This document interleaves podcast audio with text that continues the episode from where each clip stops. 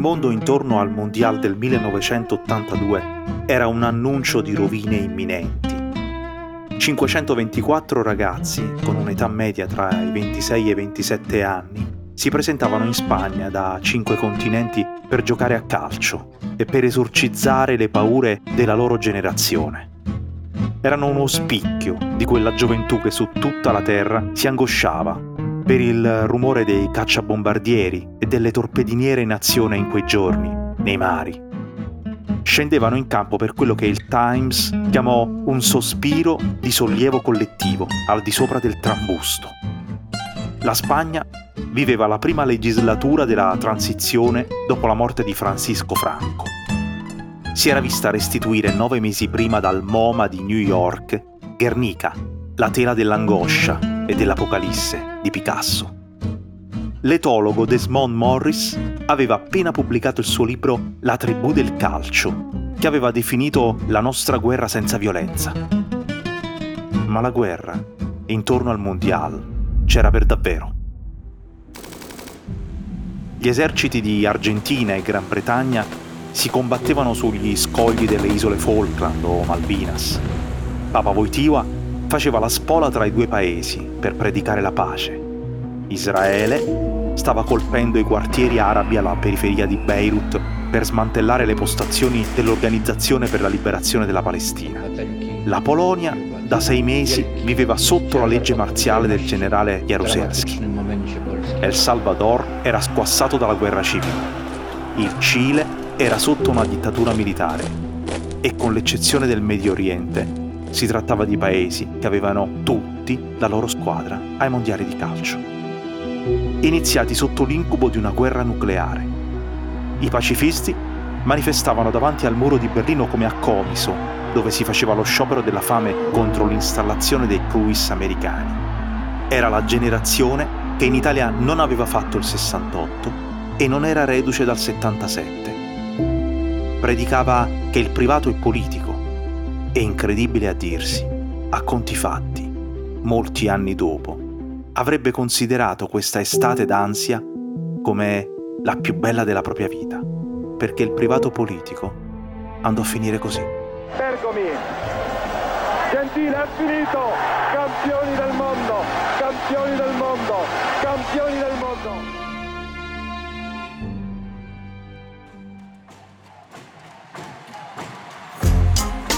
Io sono Angelo Carotenuto. Ogni mattina curo la newsletter Lo Slalom e questo è Rimbalzi, un podcast prodotto da Cora Miglia.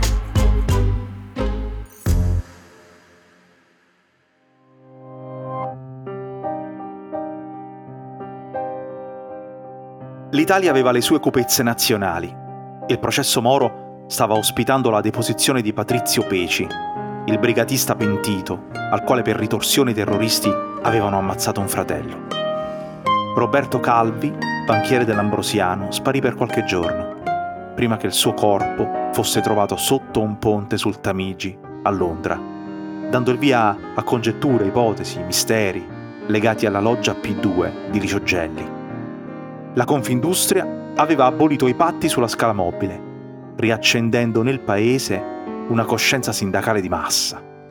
L'Italia entrò per due volte in sciopero generale nel giro di un mese il più riuscito dalla stagione calda del 1969. 400.000 persone scesero in piazza per protestare, quando riempire le piazze era diventato un gesto politico non povero di rischi. Quel che fece il gioco del calcio nel giro di 40 giorni fu cambiare il segno alla presenza della folla nelle strade, non più per rabbia, ma per gioia. Chiama in avanti Cabrini. Rossi, gol! Rossi! Italia in vantaggio, Rossi! Gioia perché Paolo Rossi aveva ricominciato a fare gol. Ha segnato Rossi! Era rientrato in nazionale a fine maggio, dopo due anni di squalifica. Rispetto al Mondial del 78 in Argentina, l'Italia aveva perso Roberto Bettega per infortunio. Aspettava almeno il suo Pablito, ma come scrivevano i giornali, si confondeva la speranza con la fiducia. Nell'hotel del Ritiro a Pontevedra, in Galizia, il clima si era fatto subito pesante.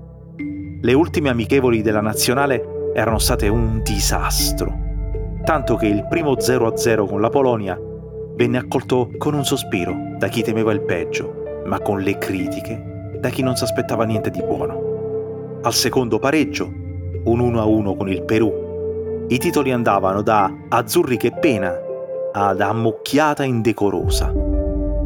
La media in pagella per Rossi fu 4. Il giudizio più clemente diceva che si era infilato in un vicolo cieco, dal quale sarebbe uscito soltanto in tempi lunghi. E i più severi parlavano di un omino dalla faccia scavata, che perde la palla, che non ha scatto, che protesta, che parla continuamente, che non indovina una, completamente vuoto. E cominciarono così i giorni più duri per il CT Enzo Bearzot. Era partito tra gli insulti all'aeroporto, una ragazzina lo aveva chiamato scimmia e lui aveva reagito con uno schiaffo.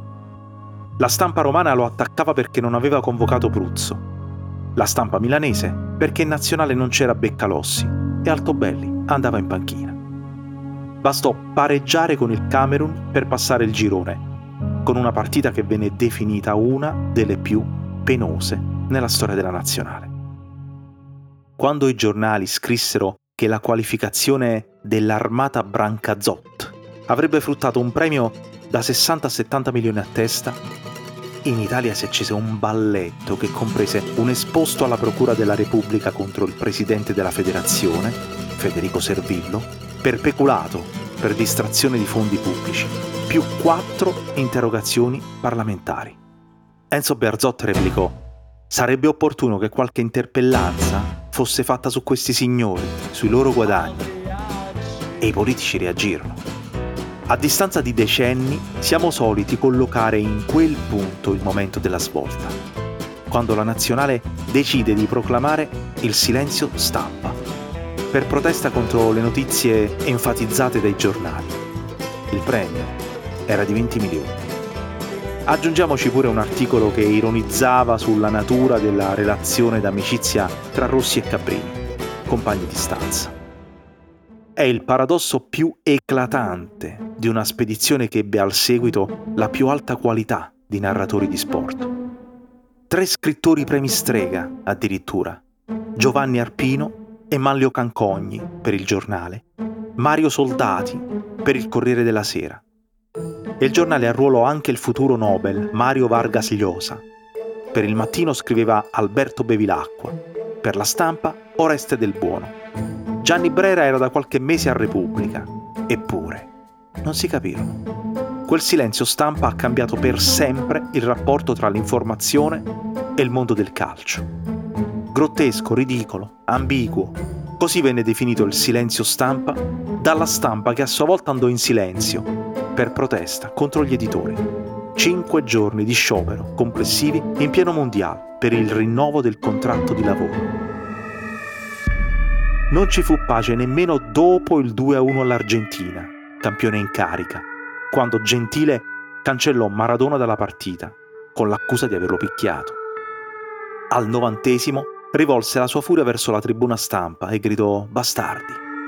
Molti giornalisti avevano iniziato a disertare la conferenza stampa di Zoff, unico portavoce della squadra, fino al pomeriggio, in cui Paolo Rossi ritornò a Pablito, al Sarriano. Era sceso in campo con una collanina biancorossa di corallo, acquistata su una spiaggia di Barcellona da un paio di amici ristoratori. Erano i colori del Vicenza, che aveva dovuto lasciare tre anni prima. Il momento in cui era iniziata tutta la sua sofferenza di campione gentile, a suo agio nella provincia che lo aveva cresciuto e protetto.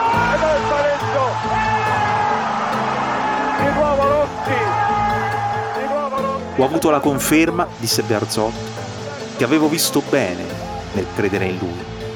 E iniziò una resa dei conti tra le file della critica. Arpino attaccò i mestatori e gli scribacchini d'accatto il Guerin sportivo che aveva difeso il CT sin dall'inizio se la prese con i criticonzi. Antonio Chirelli, reduce dagli anni come portavoce di Sandro Pertini al Quirinale, disse siamo una nazionale pazza, un paese pazzo, un popolo pazzo e imprevedibile. Manlio Scopigno, l'ex allenatore del Cagliari campione d'Italia, assai critico nei giorni precedenti ammise avevano ragione loro, Zoff, Berzotto, Rossi, tutti quelli che avevamo invitato a cambiare mestiere. Chiedersi come siano arrivati ad avere tanto clamorosamente ragione richiede lo stesso impegno, disse, che mettere i sandali alle formiche. E Rossi segnò ancora, due in semifinale contro la Polonia, il primo in finale contro la Germania, nella notte in cui Pertini agitò la pipa in tribuna allo stadio Bernabeu dicendo non ci prendono più, quando Tardelli esultò quella volta e per sempre, con un urlo più famoso di quello disegnato da Monk. Rossi vinse la classifica cannonieri. Il Washington Post scrisse che bisognava scolpire il suo nome accanto a quelli di Leonardo da Vinci e Gina Lollobrigida, nel Pantheon dei grandi italiani. Francesco De Gregori aveva fatto uscire proprio in quei giorni il suo nuovo album, Titanic. Evocava la stessa catastrofe in arrivo anche la ristampa del poemetto di T.S. Eliot, La terra desolata, a 60 anni dalla prima edizione. Ma nessuno, per fortuna, schiacciò mai i bottoni delle valigette nucleari. Di questa incredibile esperienza, dell'estate più angosciante, diventata la più felice, rimane testimonianza nel pamphlet Dov'è la vittoria? di Vittorio Sermonti, un saggio metaforico sulla natura del trasformismo all'italiana. Due giorni dopo la finale, una volta giocata pure la famosa partita di scopone sull'aereo del presidente Pertini, Enzo Berzotto si sfogò e disse che tutto quel miele, all'improvviso, lo stava nauseando. Nessuno, nessuno ha mai capito fino in fondo come fece a restare saldo e dritto tra le critiche, questo italiano superbo, anomalo. Nessuno ha mai capito come fece a intuire che sei gol sarebbero arrivati da un centravanti nel quale nessun altro era più disposto a credere.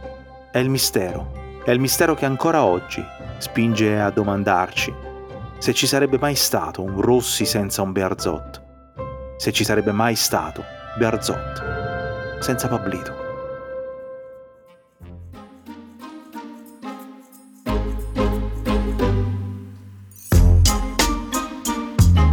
Rimbalzi è un podcast di Angelo Carotenuto prodotto da Cora Media.